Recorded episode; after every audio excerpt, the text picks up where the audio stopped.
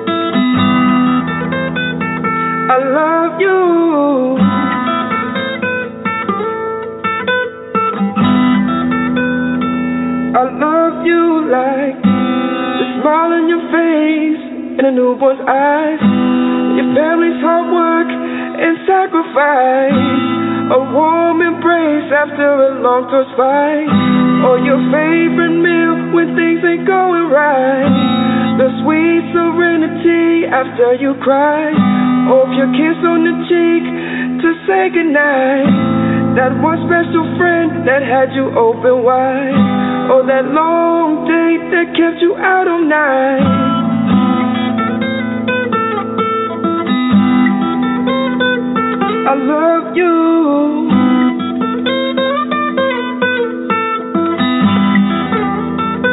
I love you. Oh, no matter how you say it, it only matters what you do. Each day, please take the time to tell someone that I love you. No matter how you say it what you do. See, love is universal, and know that, know that someone's loving you. Moveraré, non hay ney. Each liberty, o cura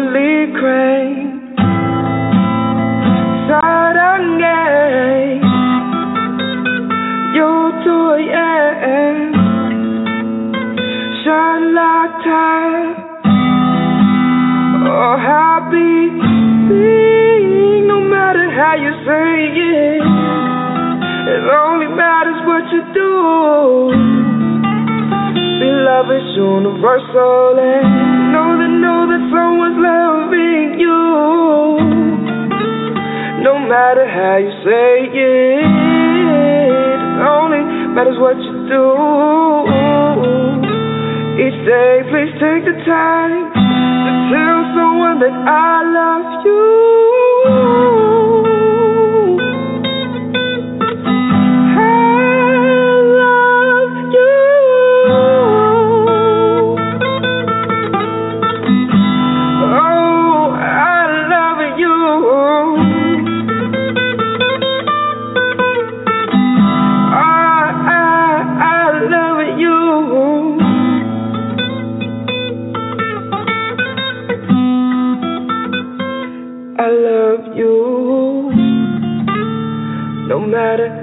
say it. It only matters what you do. Each day, please take the time to tell someone that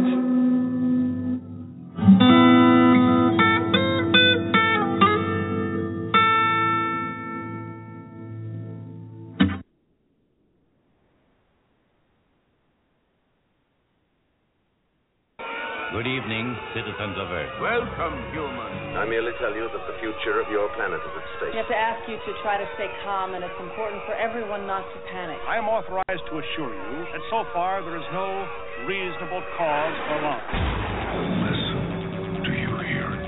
It's getting closer. We have come to visit you in peace and with goodwill. We work for a highly funded yet unofficial government agency. Our mission is to monitor extraterrestrial activity on Earth. We are the men in black. You know what the difference is between you and me? I make this look good. It's awesome, baby!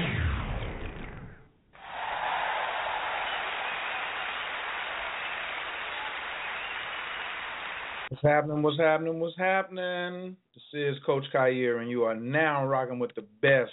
Thank you so much for tuning in to Zoom in tonight with Coach K Radio, and this is Symptometry Night. Every second and fourth Tuesday, you know how we do.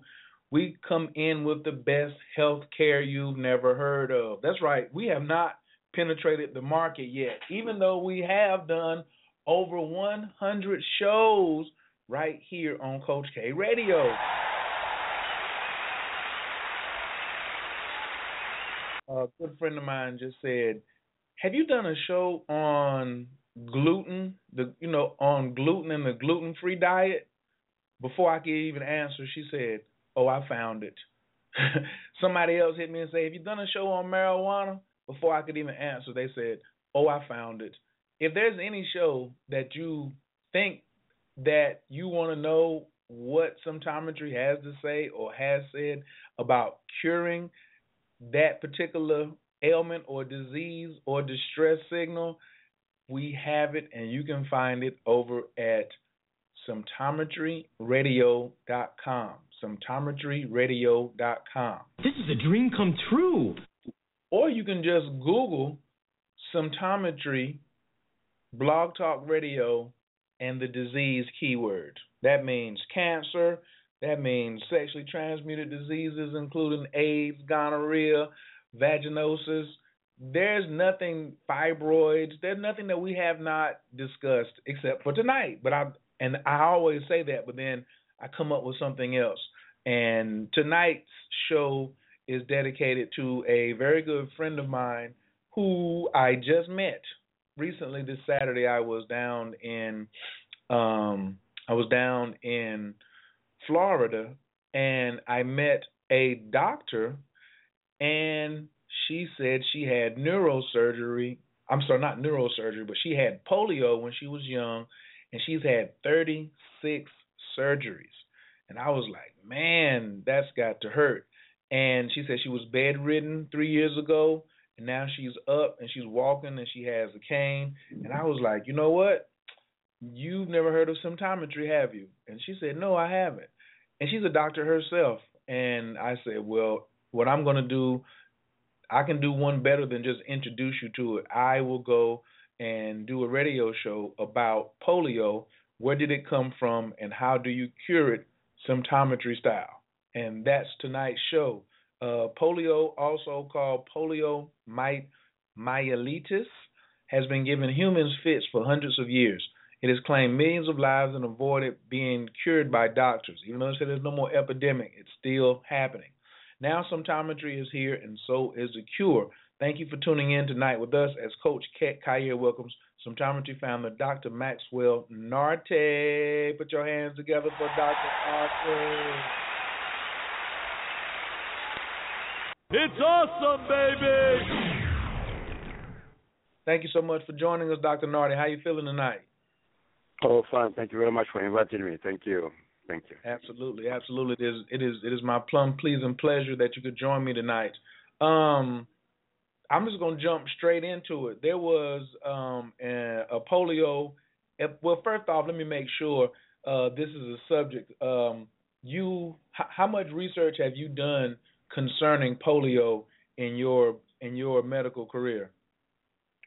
Well, you know, it's not a medical career; it's a scientific career. So, sorry, sorry. No, no, that's okay.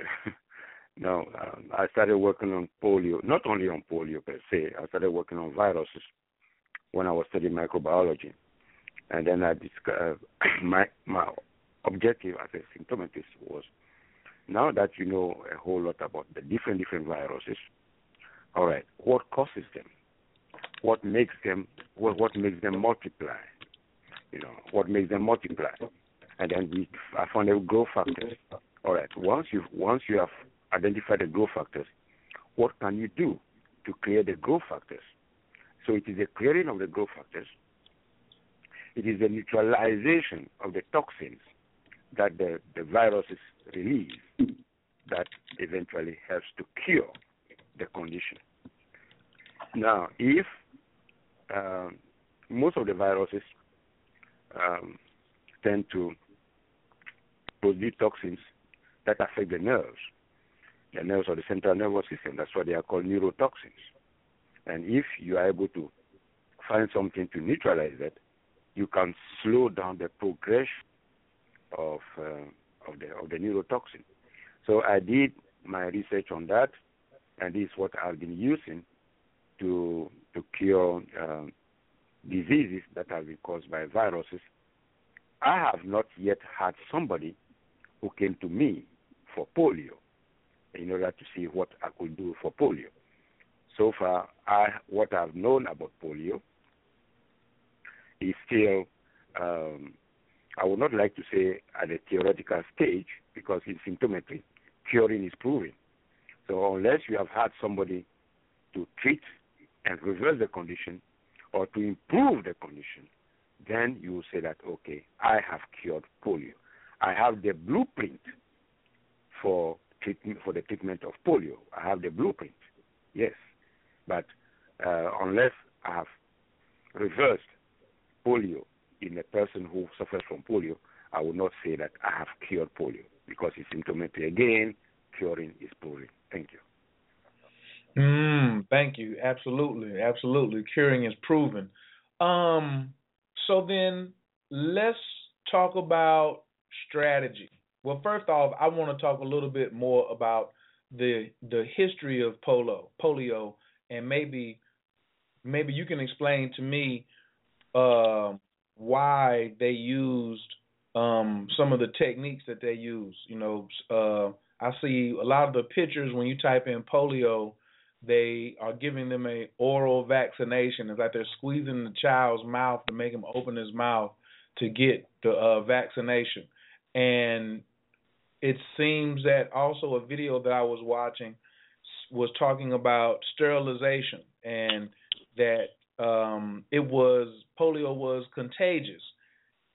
Is polio like I mean like you know some people when they use the word contagious they say well if he's sitting beside me I can catch it. Can you catch polio by sitting beside someone who has polio?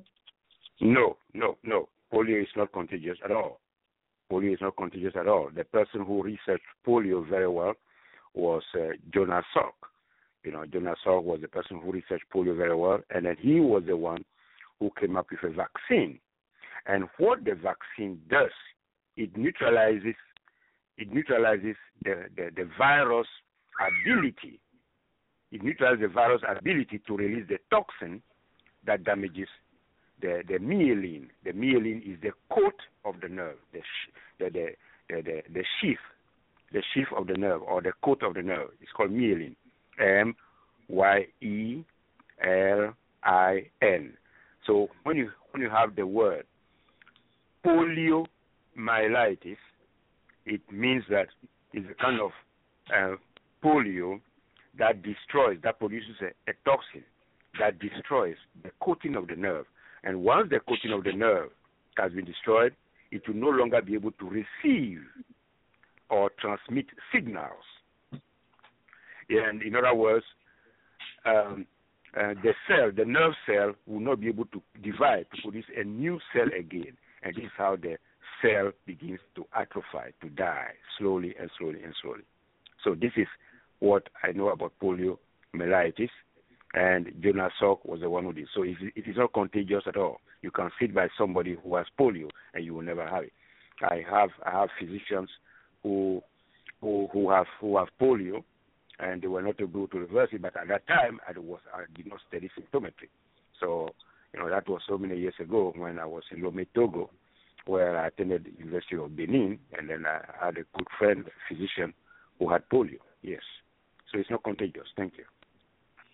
All right. Um, why why does it attack the spine? Why does it why is it why is it the crippling why why is it the crippling uh, uh, disease? Why why does it make the lower you know make it hard for a person to walk? Okay, uh, that, that that that is very simple because it attacks the, the the the the lower part of the nervous system. Why does it attack the lower part of the nervous system? Ask yourself this question. Because iodine and chlorine are the raw materials that the major major organs use. So that's why it does not attack the organs at all. The nerves don't use chlorine. And because they don't use chlorine, that's why they are very, very susceptible. They are very, very, very, very, very vulnerable. They leave, they leave the heart alone. Don't forget that the heart, the lungs, the liver, all of them are using nerves. They are all using nerves in the viscera, in the in the in the, in the tissue that forms the, these internal organs. They all use nerves. But these nerves are spared. These nerves are completely spared. That's why the organs are intact. The person can have good digestion. The person can have good elimination, good breathing, and everything. It is only the spinal cord where um, the reflex, where the reflex arc, where the reflex arc is located down there, all the way down to the legs. That is what is affected. And there is no chlorine in that area there is no there is no iodine in that area. So the strategy is what is the strategy for for me preventing it, fighting it? Well, first off, I want to talk about preventing it. You know, what's the strategy for me preventing it so I don't have to worry about like my children having it or a child coming down with it? Oh, these days, these days, um, uh, first of all, you have to know the about you have to know about the polio virus. It is a dirt virus. It lives in dirt. So the first way, the first the, the, the first action that you have to take in order to prevent polio is to wash your hands. Don't just grab an apple with your dirty hands to eat it. You know, don't suck your thumb without washing your thumb first. You see many children, they play in the dirt and then they start sucking their thumb. That is not good. Number two, uh, no, sorry, number three, do not have thread worms in your body. If you have a thread worm in your body, you are going to create a sanctuary, a hiding place that will be turned into a trajectory or a staging area for the polio virus. You see, if you if you don't study microbiology to such details, you will not know, you know, the profile and lifestyle of polio. Once you know how to do this, as Jonas Salk did, once you know how to do this, you'll be able to come up with a strategy to prevent polio, or when a person has polio, within the first two months, within the first two months, you remove the thread worms. The pinworms are not. Uh, they don't like. They don't. They don't like pinworms. They don't like tapeworms per se. They like. They prefer thread worms. You know.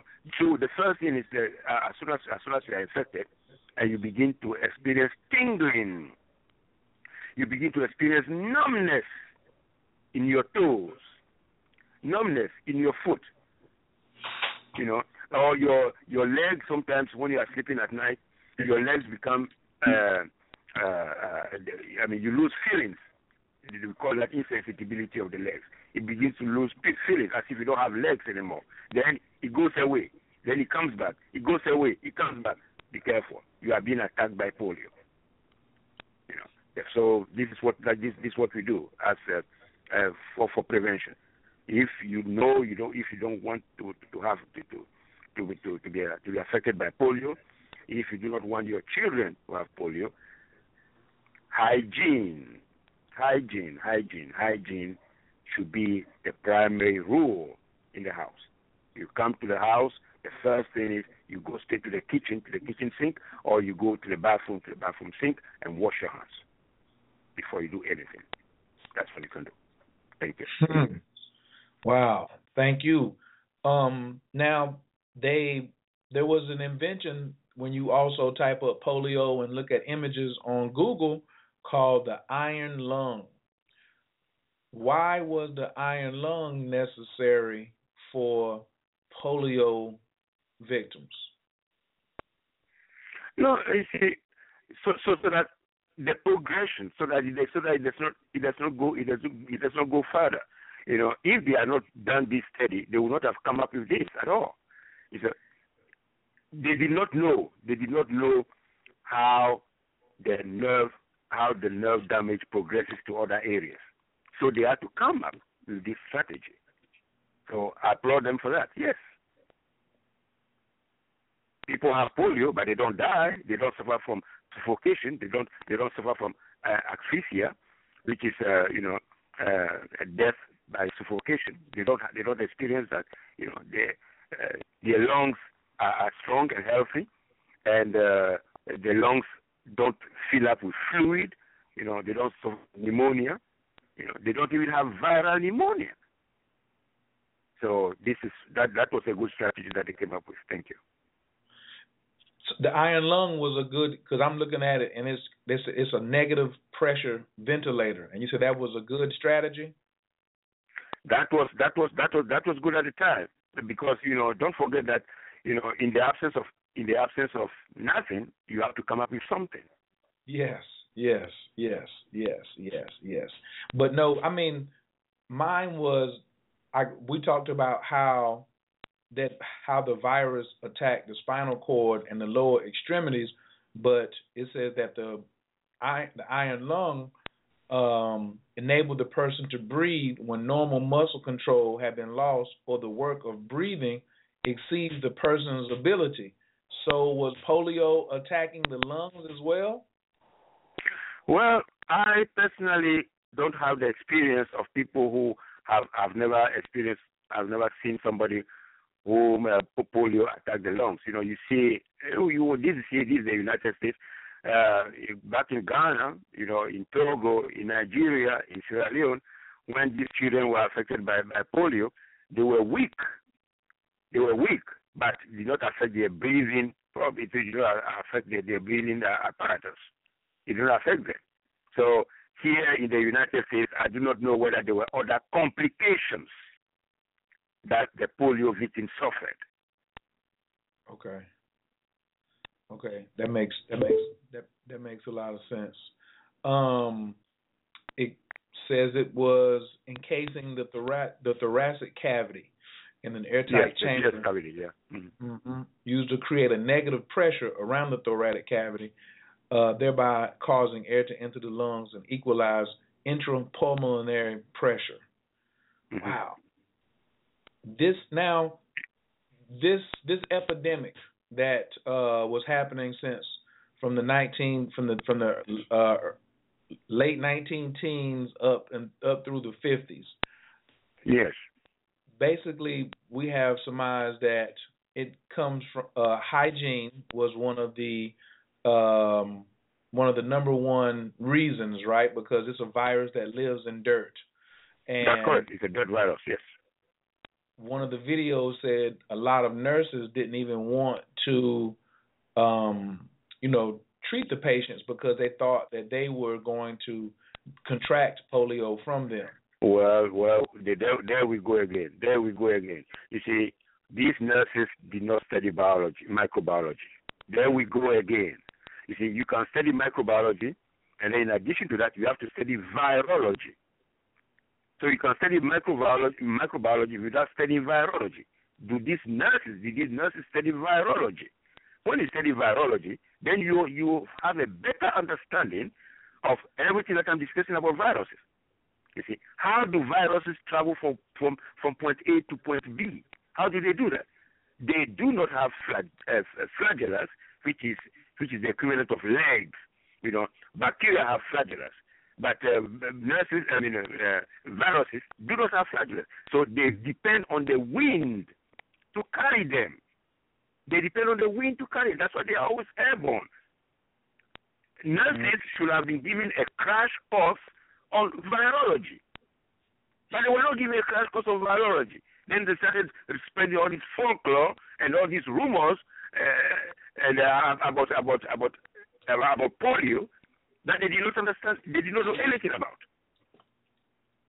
I am I am for education, education, not just and uh, expose them to microbiology. Discuss discuss discuss virology. After discussing virology, you have to discuss parasitology, how the worms, how the virus picks only one particular kind of worm, and then it it, it spends time in that in that worm before it infects others. What is the relationship between the virus and that particular worm? What kind of growth factors is getting from this particular worm? And there are people who are infected with the polio virus, but who um, there are people who have the polio virus. In this situation, the polio virus becomes an exploratory virus. It gets, it gets into the person to see if it can stay in the person. You know, there are many children who you know, who, who who suck their thumb, who suck their thumb, and they don't have polio because they do not have uh, uh, something that will give that will serve as a sanctuary, as a hiding place for the polio for the polio virus and to I mean discuss all these things, give the nurses a crash course on parasitology, a crash course on virology, and you have a better understanding of how poliovirus, you know, moves around. Thank you. Wow. well, I'm I'm well that was the 1950s like you said they should have had a crash course. I I am I I want to give at least a round of applause for us having the maturity to try to move away from folklore, using that to treat uh, conditions from for such a long time. We do have some callers on the line already. I have some more questions, but I want to bring the audience in tonight. Uh, caller from the seven zero eight two eight eight. Oh, okay. Um, where you calling from? You say please? you don't have a small. Hello. The only thing that was all right, I think they may have just hit it by accident. Caller from the 607 738. Your microphone is wide open. Can I get your name and where you're calling from, please? Good evening. This is Courtney Sullivan from upstate New York. Hey, Courtney. Hello, Courtney. Yes, yes. Good evening. Dr. Nartey, I just, um, it was so interesting what you said about how the differences, how polio manifested in other countries with, with the not showing so much need for the iron lung and so much lung paralysis, I came across a really interesting bit of medical history and research put together by Suzanne Humphries, MD, and she actually compiled this entire um, historical analysis of other things that were going on in the United States same time that the polio so-called polio epidemic was happening at scale. And she came across some really interesting research about the widespread use of DDT, like in clouds and schools and neighborhoods, and that is true. That is true. Mm-hmm. Similar, and so she was just putting together this um, point of that there could have been similarities between the manifestations of the lung paralysis and DDT toxicity, that there was such a hysteria about polio, and that at the same time the widespread practice of tonsillectomies was happening at rapid rate. That is correct. That's correct. DDT at scale, like you could buy wallpaper with it in it in your homes and jingles. DDT is good for me and everything.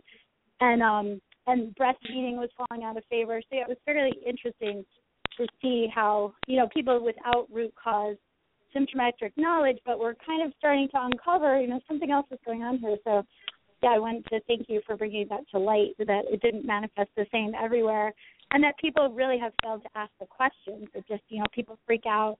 Those pictures of the iron lung are rarely dramatic, and um, it causes people to really not investigate any further and become scared and not do anything. So thank you for bringing the science to our awareness.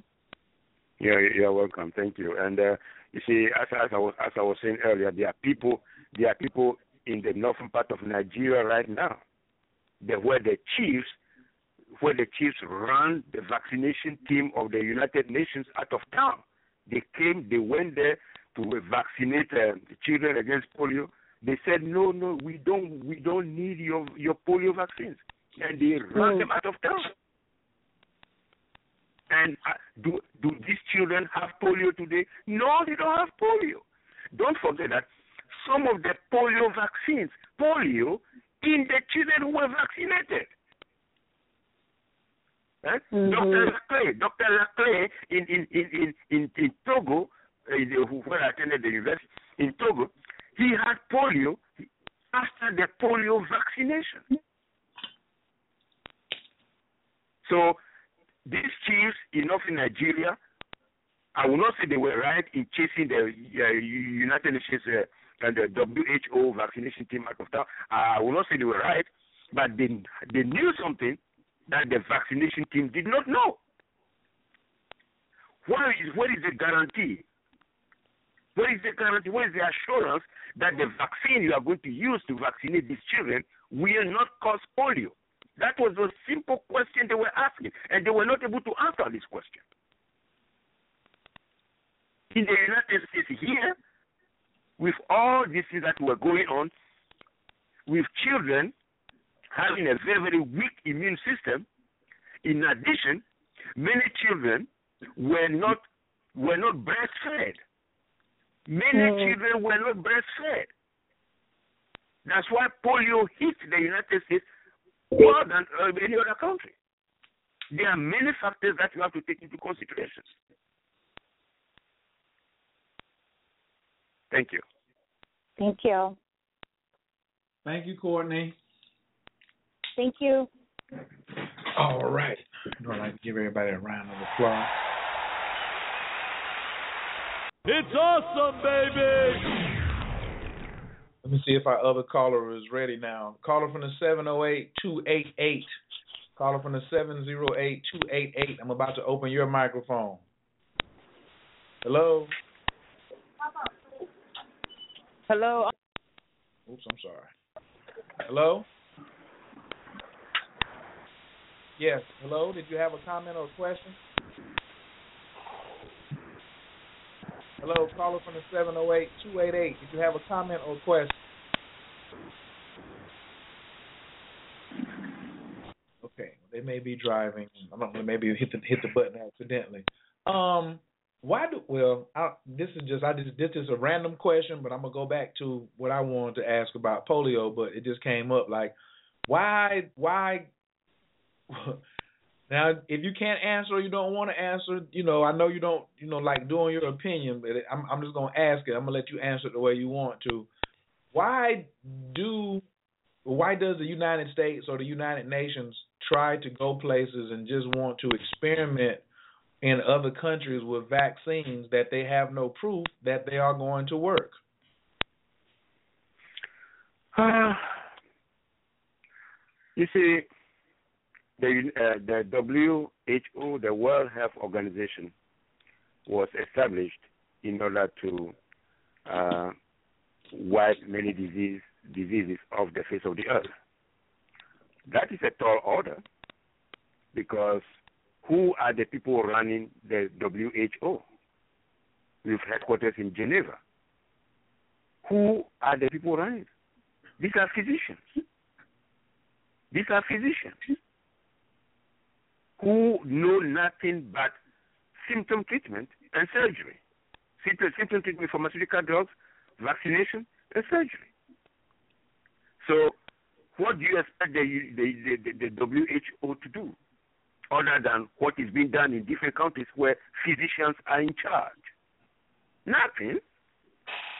It's just, it's just, it's just old wine in new bottle. Hmm. Wow. So that here are here are chiefs, people who are who are illiterate, people who have never been to school. Most of these chiefs, most of these paramount chiefs, are illiterate.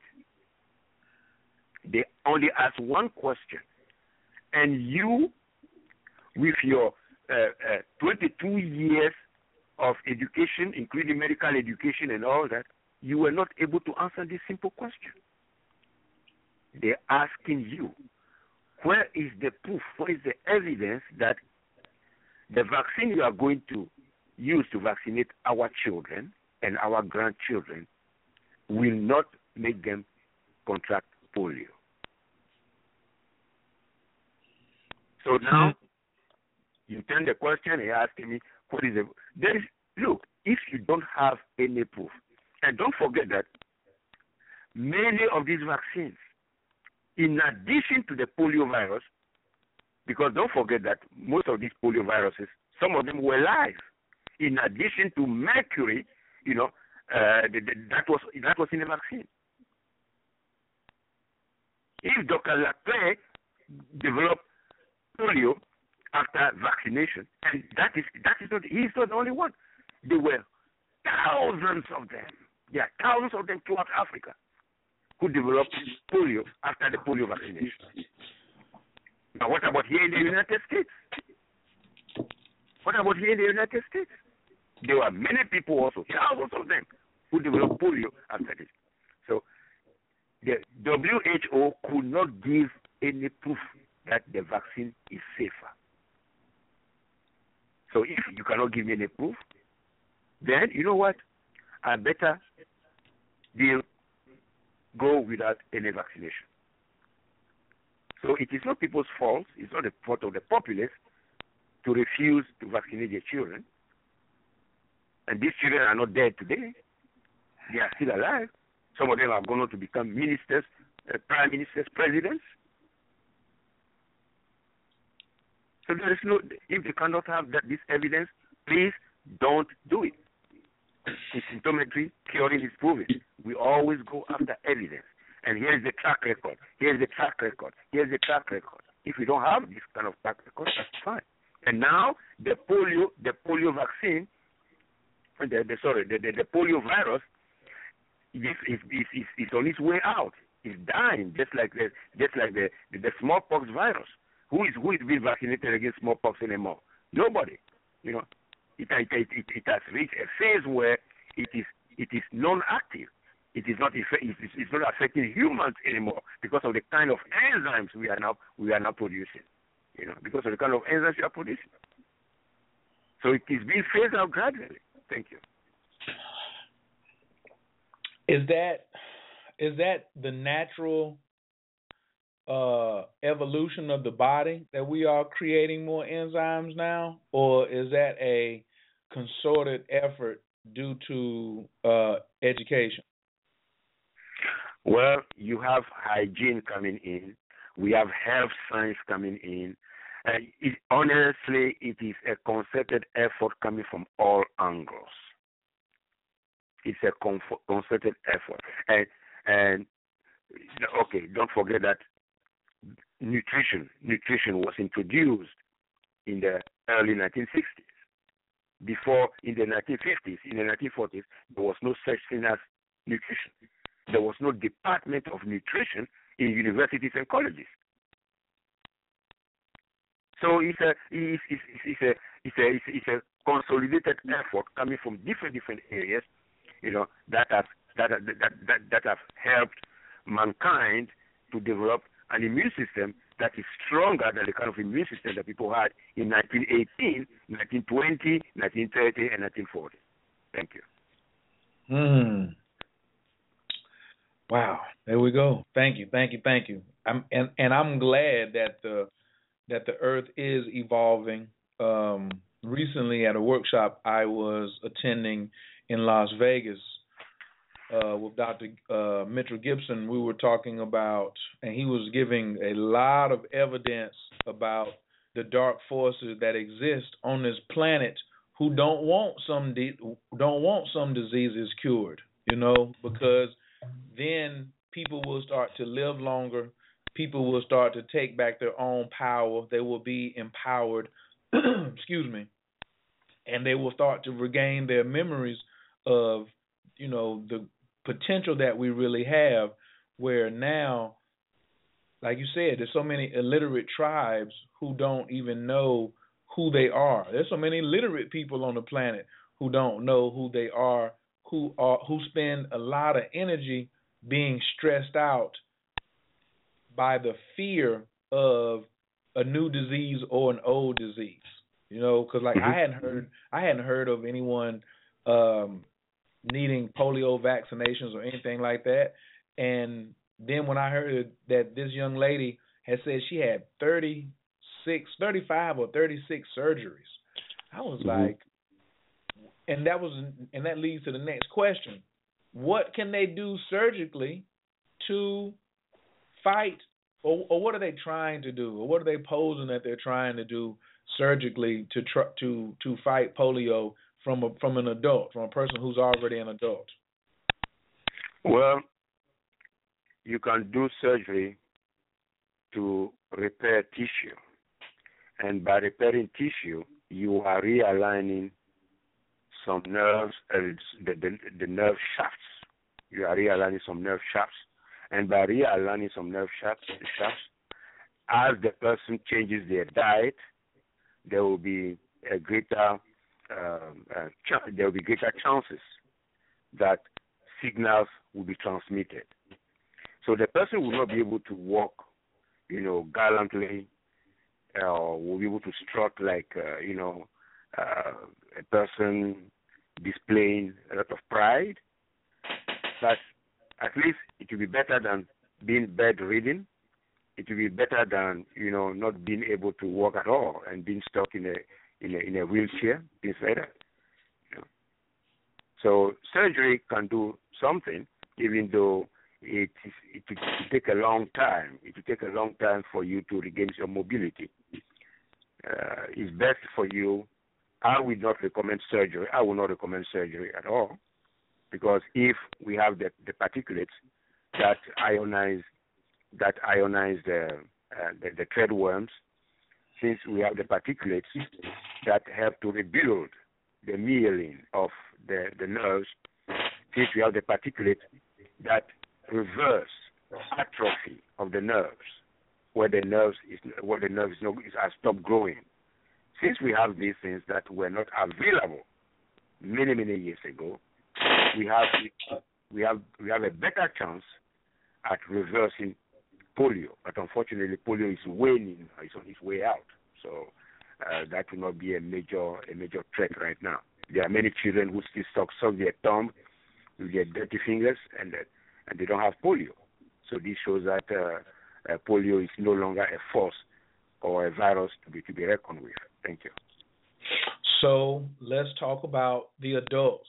The adults now, let's say in their uh, 30s and up, who have had polio. What is the present day strategy? Someone who has had some surgeries or who uh, who who has been bedridden, who is now walking again, uh, or who may not be walking again. What is their strategy like immediately? What are the first three things they need to do? I mean, of course, they need to uh, have a consultation with a symptometrist, but what are some of the things that they can do on their own immediately um, for rectification of what's going on? And I and I, and, I, and I'd like to hear uh, any any, any dietary issues as well.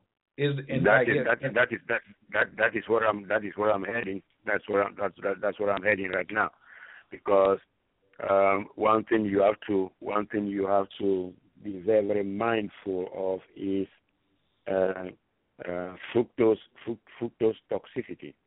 You know, um, you, you can eat fruits. I don't know what I don't know what kind of dietary changes they are making, but you know if if you are a vegetarian and then you only want to eat fruits most of most of the day, uh, you suffer, end up suffering from fructose toxicity, and fructose toxicity will end up uh, damaging the DNA, and without DNA, uh, you without without without a functional DNA, you'll not be able to produce myelin.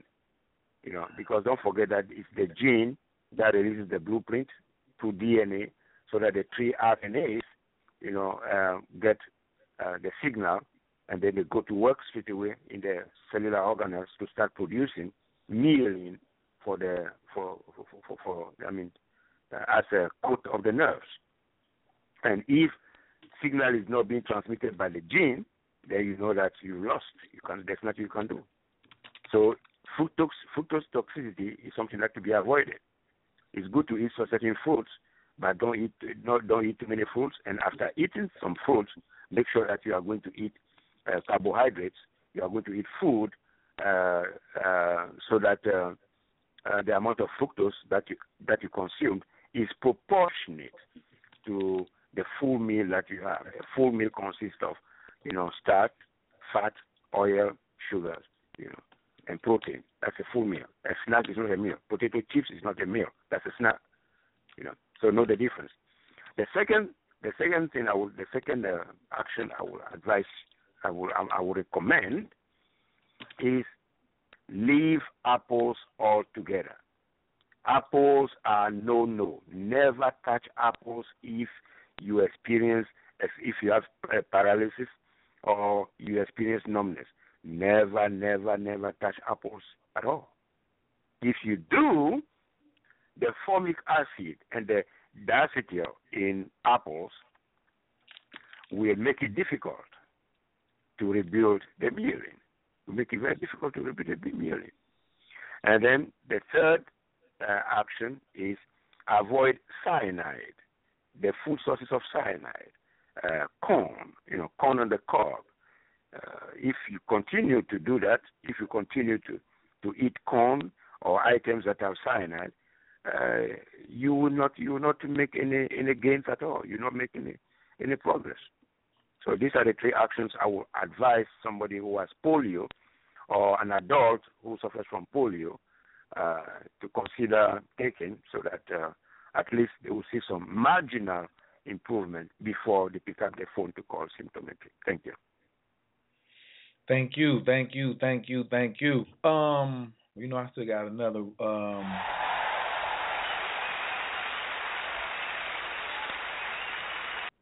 let's let's talk about uh let's talk about seafood. Are there any seafoods that um they should avoid? Well, seafood, seafood, seafood. Well, um, I would, if you like seafood, seafood. Well, uh, when you say generally when people say seafood, they are talking about scavengers. So it's a, it's an it's an if, uh, euphemism. You know, it's a euphemism for uh, a soft word, a soft word for scavengers, crabs, you know, lobsters, things like that. uh, I don't encourage uh, people to, to, to eat these foods because um, uh, they, they, they, their protein is too tough and they require too many enzymes to digest them. And uh, if you have an enzyme deficit already, you have polio and you have an enzyme deficit, and you you eat something that's going to uh, put you into a deeper hole as far as uh, enzyme deficit is concerned, uh, you will not heal you will not heal. And then from there, if you are bedridden, you start having bed sores, uh, you will be in the worst shape. So I will not recommend seafood at all. Thank you. Gotcha. Thank you. Okay. Now that's even even even even the wild caught salmon and uh, tuna and tilapia. You don't recommend those either, or you're just saying stay away from. No, you see, that's what, that's why that's that's why I said that's why I said uh, seafood. When people say seafood, they, you know their their their their focus is on is on the scavengers that I just mentioned. But okay. if you are referring to fish as seafood, then there are many there are there are many different kinds of fish that you that you can eat that you can eat, and then uh, and then uh, and then uh, that that will place you on the path to to marginal recovery. Uh, uh, you you leave leave uh, leave swordfish alone, leave swordfish alone because you know they have too many they have too many heavy metals. So, um, but uh, if you would like to eat some, uh, if you like to eat cod, if you like to eat uh, um, other other fish, uh, we have freshwater fish. Why why why sea why sea water fish? You can't have a lot of freshwater fish. There's so many there's tilapia out there. You know, there are so many kinds of freshwater fish that you can eat. Not only because of um, uh, because because they are safer, but because they also provide a lot of vitamin B12. And what we need vitamin B12 when you are trying to produce a nerve, because the nerve is produced in the cytoplasm of the cell. The nerve is not produced in the in the cellular organelle; it's produced in the cytoplasm of the cell. So you need a methyl donor, you know, M E T Y T H Y L, methyl, methyl donor. You need a methyl donor in order to produce a nerve.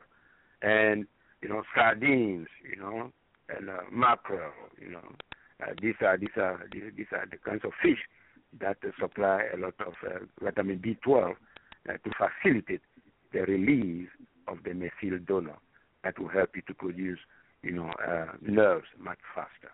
Thank you. Wow. Yes, yes, yes, yes. I, I mean, I'm just so happy. This is a dream come true. And the hits just keep on coming. It's awesome, baby! Because just like some of the folklore that we were talking about, the nurses that weren't educated in the 20s through the 50s, and they were letting folklore run, you know, their practice and cause them to not give the best treatment to their patients. And you can just imagine the the the lack of nurturing that the person was not getting by think you know by calling them dirty and I don't want to touch you and things like that that we now you know the now people don't really understand that you can create and grow new nerves that nerves can be repaired. You know some people hear about a crippling disease or something and they say well there's there's no way for the nerve to be repaired. There's no way for the damage to be undone. That is not true. That is not true. That is not true. Yeah, yeah. Why? But I mean, what is it? What what do we need to do at symptometry? You know, like to just let people know that nerves can be rebuilt and can grow as long as the proper growth factors are there. You know, like disease operates in growth factors. Why can't nerves operate in the proper growth factors, right? This is what we talk about cell nourishment. You know, you have bone cells. What do the bone cells need for for nourishment? We have nerve cells. What do the nerve cells need? You know, we have the dentinal cells, the cells of the teeth. You have you have the cells of the eyes. You have the so diff- we, have over 200 different cell types, and each of them require a particular kind of nourishment. I told you about iodine and and, and chlorine for, for for the internal organs, you know, uh, uh, above the pel- I mean within the pelvic area and above the pelvic area. You see, and then from there, you know, you don't have any organs anymore. You don't have you don't have structures, so they don't need any chlorine. So they are they are we also have a, molecule called phosphorylated, phosphorylated choline. Phosphorylated choline. You know, choline, choline, choline, choline, choline. You know, it's for it's, it's, it's what what what certain nerves use, and we teach this at American School of Symptometry. If others are not teaching it, that is their problem. We teach the right stuff so that people should know that the nerves can be regrown. The, the nerves can be rebuilt, and the myelin, the, the, coat of the nerve, can be rebuilt. And you have these are the foods that prevent the rebuilding of the nerves. Unfortunately, you listen to nutritionists uh, who, who, who, who give you who, who give you the who give you a list of all the wrong foods, and then you say the disease is incurable. The disease is, is incurable because you got on the wrong train. You are going to Michigan and you got on a on a, on a train that that's going to Tampa, Florida. You will never get to Michigan.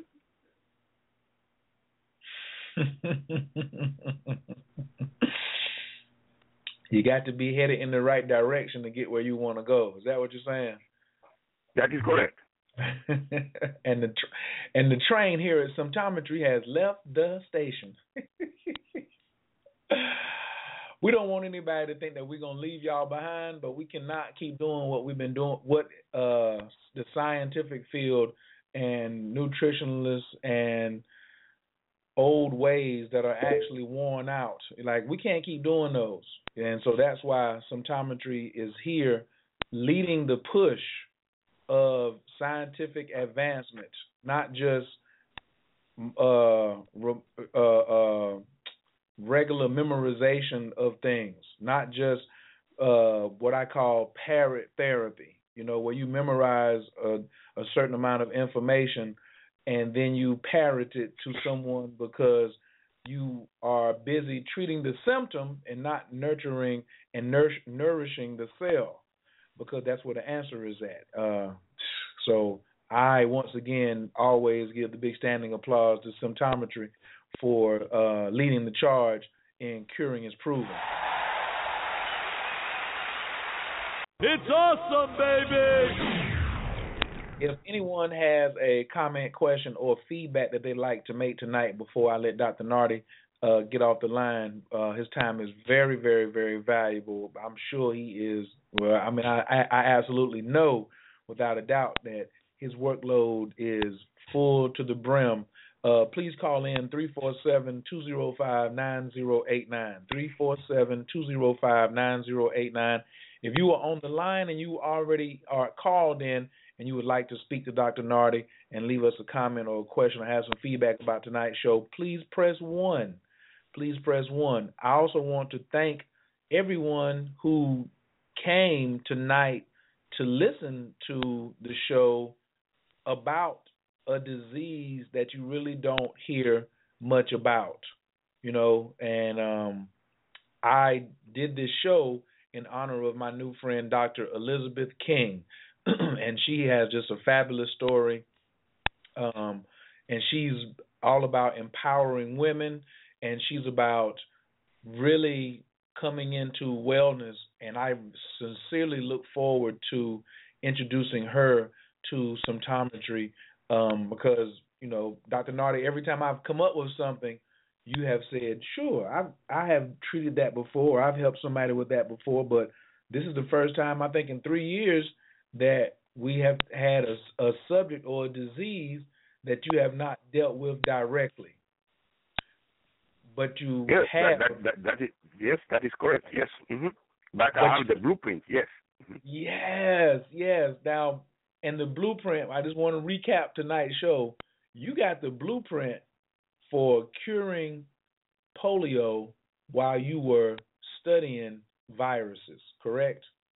And did it just come across the table and you say, hey, since were you looking at like all the different viruses and said, this is what's different about polio and this is the blueprint or the strategy for curing it, or did someone or or did someone make a suggestion to you? No, no, no, no. As usual, I was drinking and drinking and drinking, and, I, and I, until I got it right. You see, what I did was I studied the work of Jonas Salk you know, and then where Jonas Salk stopped. Here's my question: Why did he stop? You see, why did he stop? And uh, even though he he won he won a, a, a very a fabulous prize, you know, uh, for for his work, that's fine. But my question: Why did stop? Why is the polio in the person's body in the first place? Why is it that many people who uh, are exposed to dirt, you know, who many people who are exposed to dirt, who breathe in dirt, who ingest dirt, don't have polio. These were these were the these were the questions Jonas Salk did not explore, did not try to answer. And by answering them, then the doors open and they open and they open until I found a blueprint for for how to for for, for the cure for for polio. Hmm. Well, there we go. That's that's that's one thing I love, like you said, about symptometry is we keep digging and keep digging and keep digging, you know, and we don't throw shade or anything on the research that other people have done in the past. We look at it and then say, how can we go further? So definitely want to applaud you for that. This is a dream come true. I think that this 708 may still, I don't know whether they took their phone off mute and then came back on. So let me see. Caller from the seven zero eight two eight eight. Your microphone is wide open. Can I get your name and where you're calling from, please? Yes. Hi. This is Yvette from Chicago. Hi, Yvette. Oh, hello, hello, Hi. hello. We've been trying Hi, to get you. hi. We've been trying to get you on yeah. night. Yeah, well, just like you said, I was driving and you know I didn't want to have an accident. So, but uh, thanks for accepting my call again. I do appreciate it. So, um, I heard um, Dr. Nartey. How you doing? Oh, Happy fine, to talk fine, to you. um, Thank okay, I heard you mention fruit, right? Fructose, and Yes. to add like something to it, like a vegetable. Could you tell me why? Oh yes, you know, don't forget that uh, fructose fructose is sweeter than glucose. Many people don't know this. Fructose is sweeter than glucose. So uh, if you continue to to use fructose and you are not able to convert uh, fructose to glucose and glucose to hexose, you will not be able to produce the raw material for producing the backbone of DNA. The backbone of DNA is a is a five carbon sugar called pentose. You know, we are all sugar molecules. It's pentose. So you have to you you eat the fruit, which has a lot of fructose. Then the sugar the, the, the sugar conversion mechanism in the body converts it to glucose. That's why you have you end up having glucose in your blood, and then another one, another mechanism again converts the glucose to hexose, so that the different the different mechanisms in your body can have the different kinds of sugar that they want. Now, if ah. you are a fruit, if you are a fruitarian, if you are a fruitarian, a fruitarian mm-hmm. is a person who who who who who is conditioned to accept the fact that oh well there are nutrients in in fruits, therefore I can eat fruits. So by eating fruits, I'm also getting the calcium, I'm getting the magnesium, I'm getting the phosphorus, and so on and so forth. Well, well, well. What the fruitarians are not aware of is that there is something called fructose toxicity. That is when you eat fruits and you don't balance the fruits that you have just eaten with a full meal. A full meal consists of carbohydrates, starch, and mm-hmm. sugars, protein, fat, and oil. So that's why you have to cook your food in a certain oil. That's why you have to use unsaturated fat. You know, mm-hmm. so look for the kind of unsaturated fat. So that you have a complete meal. That this meal should have the five components of a food, and this is what balances the fructose that you just ate, and then there will be no fructose toxicity. This allows the sugar conversion mechanism to keep working and working for 10 years, 16 years, 20 years until the, until the mechanism breaks down. Then you have to repair it. But many people just many people just they eat. Some people even eat mango, and then or they eat uh, uh, uh, pineapple, and then they leave the house and they go and, and they go downtown and spend about three hours before before eating something. This is wrong. Right. That that's what I do. I, I get up in the morning and I since I've been you know learning symptometry, I have like because I thought that pineapple builds an enzyme surplus. So I would get like you know a cup of pineapple and you know go ahead and get on my bus and my train and you know I try not to eat again until lunch.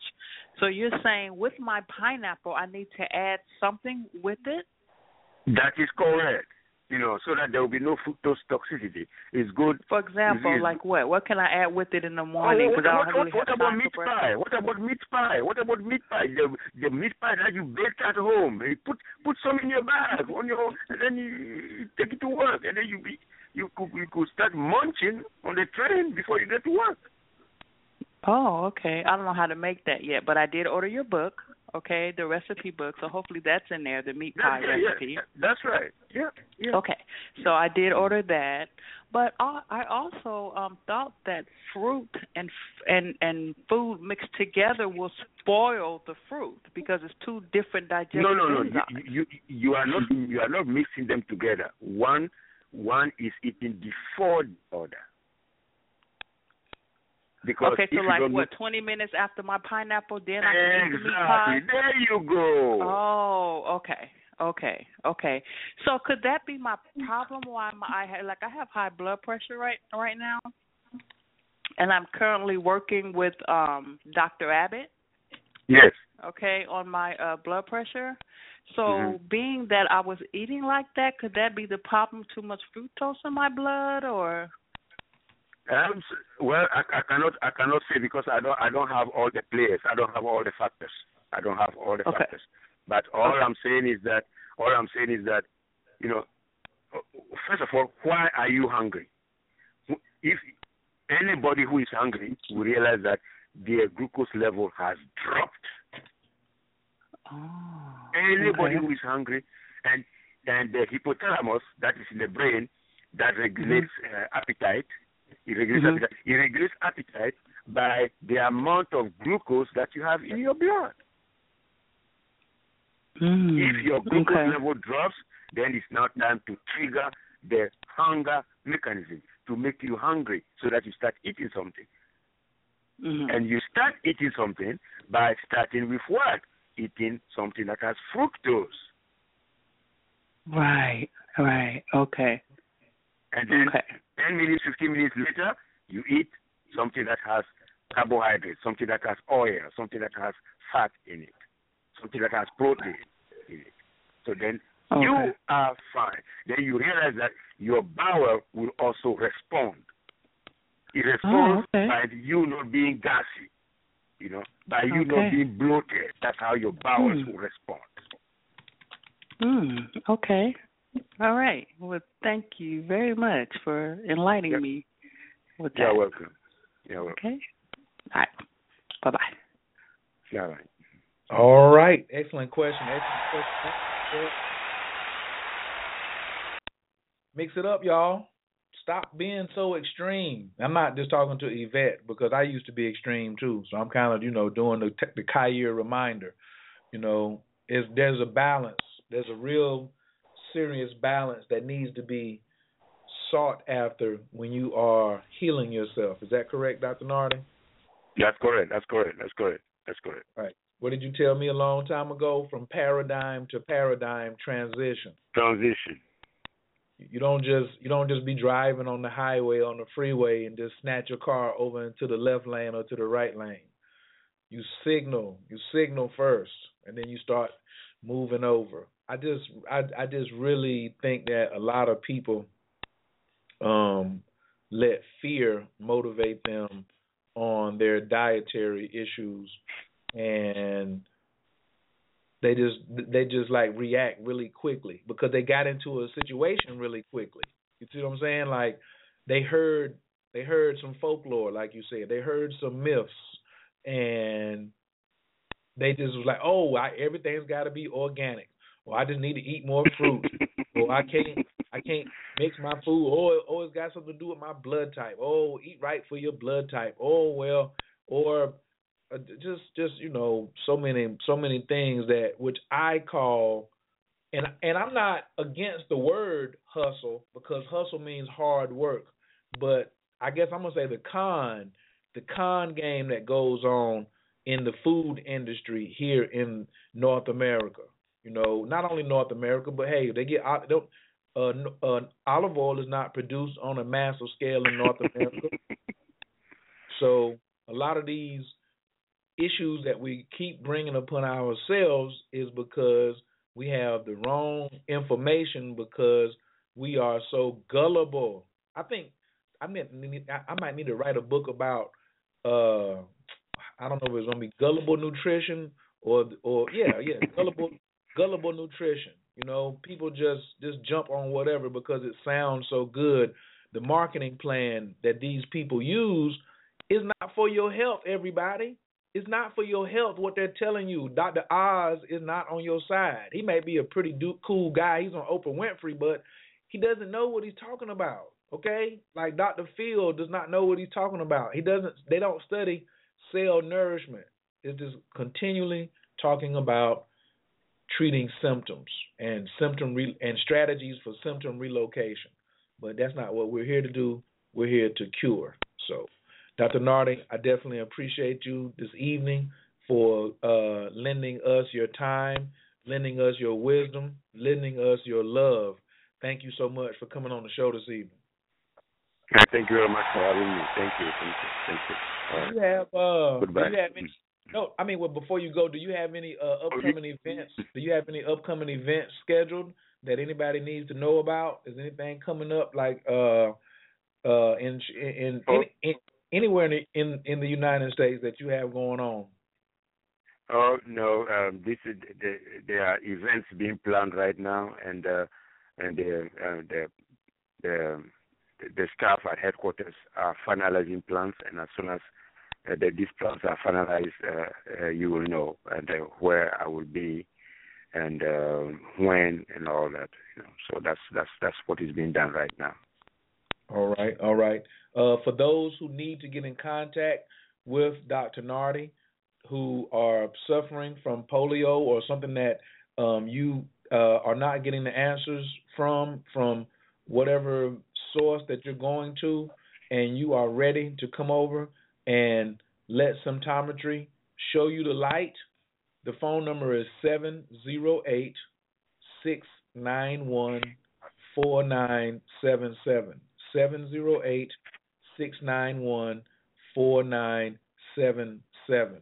You also can make an appointment at symptometry.com. S Y M P T O M E T R Y, symptometry.com. For past episodes, of course, you can go to symptometrybooks.com and catch all of our past episodes there. And if you are interested in attending and becoming a symptometrist or even um, getting your six month health certification in symptometry or becoming a health coach with symptometry, please visit the American School of Symptometry.org. The American School of Symptometry.org. I want to thank everybody who tuned in to Zoom in tonight. Thank you all for lending us your time and effort. We do these shows every second Tuesday and fourth Tuesday of the month. And if you got a suggestion for a show that we have not done or that you'd like to hear more about, please send me an email at coachkhayr at gmail. Coach Khayr at gmail, or you can even give me a call at 910 375 WELL. That is 910 375 WELL. Um, also, we'll have a, another quick announcement. This month, we are about to start tomorrow a new Moon Magic cycle. Moon Magic with Coach Khayr. Moon Magic 28 is starting tomorrow. Um, we're already open tonight, and you can uh, you have until the 15th to sign up and register. All right, moonmagic28.info. Please go check out the website. All you have to do is click on the video. Some of y'all have been sitting on the fence. Dr. Nartey, we can't help nobody sitting on the fence, can we? no, I'm still here. I'm waiting until until until everything is over. That, that, that's fine. Uh, okay. If people are sitting on the if people are sitting, people are sitting on the fence, uh, we don't encourage that. We want full participants. Yes, the only way we can win is with full participation. If you are sitting on the fence and you're still wondering, just remember this: you've never seen anyone win a championship from the sideline, and you and and you miss 100% of the shots that you don't take. Take a shot. Take a shot. Take a chance. But if you never took a chance, you never really had one. Don't believe the hype about there's no way out of your condition. There are so many things out here that can help you, you know, and symptometry and Moon Magic 28 are two of them that are proven, proven. Just keep we just keep putting out the hits more and like what is what's my phrase? And the hits just keep on coming. So If you would like to sign up and join us, please go to moonmagic28.info. Uh, if you'd like to make an appointment with Dr. Nartey, symptometry.com, S Y M P T O M E T R Y.com. And the phone number, once again, is 708 691 4977. We're going to see y'all again in two weeks, which will be the 24th of March. That'll be right after the spring equinox, all right? So, much love to you all, and I just we're to go out the way we came in, celebrating. Take care. Love you.